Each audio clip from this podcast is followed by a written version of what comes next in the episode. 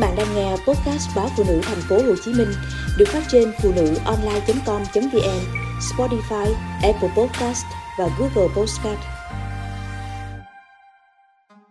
Có nên tiêm trộn vaccine ngừa ung thư cổ tử cung? Nhiều phụ huynh lo lắng khi loại vaccine ngừa ung thư cổ tử cung đang chích dở cho con lại đứt hàng. Cụ thể, chị Khánh Tâm, 42 tuổi cho biết, con gái 12 tuổi của mình đã tiêm một mũi vaccine ngừa ung thư cổ tử cung, loại ngừa 2 chủng virus HPV. Tuy nhiên, tới thời điểm tiêm nhắc mũi thứ 2 thì loại vaccine này đã hết hàng. Chị đã chờ quá lịch tiêm gần 2 tháng. Nhân viên y tế khuyên chị nên cho con tiêm vaccine ngừa ung thư cổ tử cung loại khác để thay thế, nhưng chị Tâm không an tâm. Chi phí tiêm vaccine ung thư cổ tử cung khoảng 2 triệu đồng một mũi nên chị chưa biết xử trí như thế nào, sợ rằng tiêm trộn vaccine sẽ không tốt. Tương tự, chị Phạm Thanh Quý, 45 tuổi, đưa con đi tiêm vaccine ngừa ung thư cổ tử cung thì được nhân viên y tế khuyên nên tiêm loại mới ra, ngừa 9 chủng HPV, bởi loại cũ ngừa 4 chủng HPV thời gian tới sẽ rất khan hiếm. Thấy tình hình này, nhiều phụ huynh khác cũng đã trì hoãn, cho rằng chỉ cần tiêm trước lúc con vào đại học. Theo các bác sĩ, vaccine ngừa ung thư cổ tử cung chính xác là vaccine ngừa bệnh liên quan đến virus HPV gây ra. Vaccine này có 3 loại ngừa 2 chủng, 4 chủng và 9 chủng HPV. Loại vaccine ngừa 2 chủng đã đứt hàng là do đã ngừng sản xuất. Hiện nay, Bệnh viện Nhi Đồng 1 đang có vaccine loại ngừa 4 chủng và 9 chủng HPV.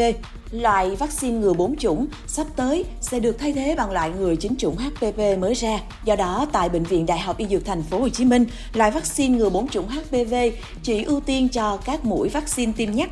Đối với các mũi tiêm đầu tiên thì sẽ được tư vấn tiêm loại vaccine mới. Tuy vậy, các bác sĩ cho biết, với những trường hợp đã tiêm một mũi là vaccine ngừa 2 chủng HPV thì vẫn tiêm nhắc bằng loại ngừa 9 chủng được. Việc phụ huynh trì hoãn quá lâu sẽ khiến hiệu quả bảo vệ của vaccine không đảm bảo. Nếu không muốn tiêm trộn, phụ huynh có thể cho bé tiêm lại từ đầu với loại vaccine mới. Quan niệm chờ con gần vào đại học mới tiêm vaccine là không nên.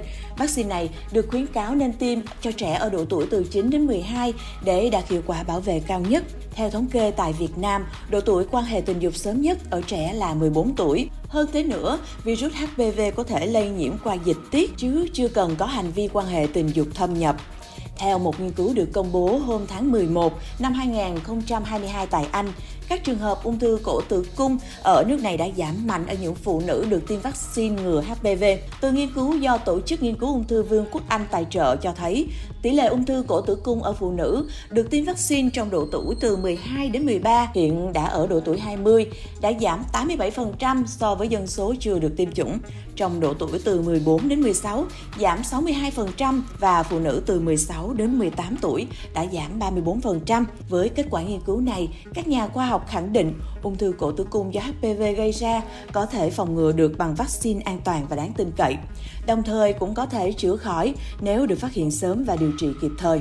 Năm 2020, Tổ chức Y tế Thế giới đã đưa ra một chiến lược toàn cầu nhằm loại bỏ căn bệnh này. Bởi ung thư cổ tử cung, một trong những bệnh ung thư phổ biến nhất ở phụ nữ và giết chết hàng trăm ngàn người mỗi năm.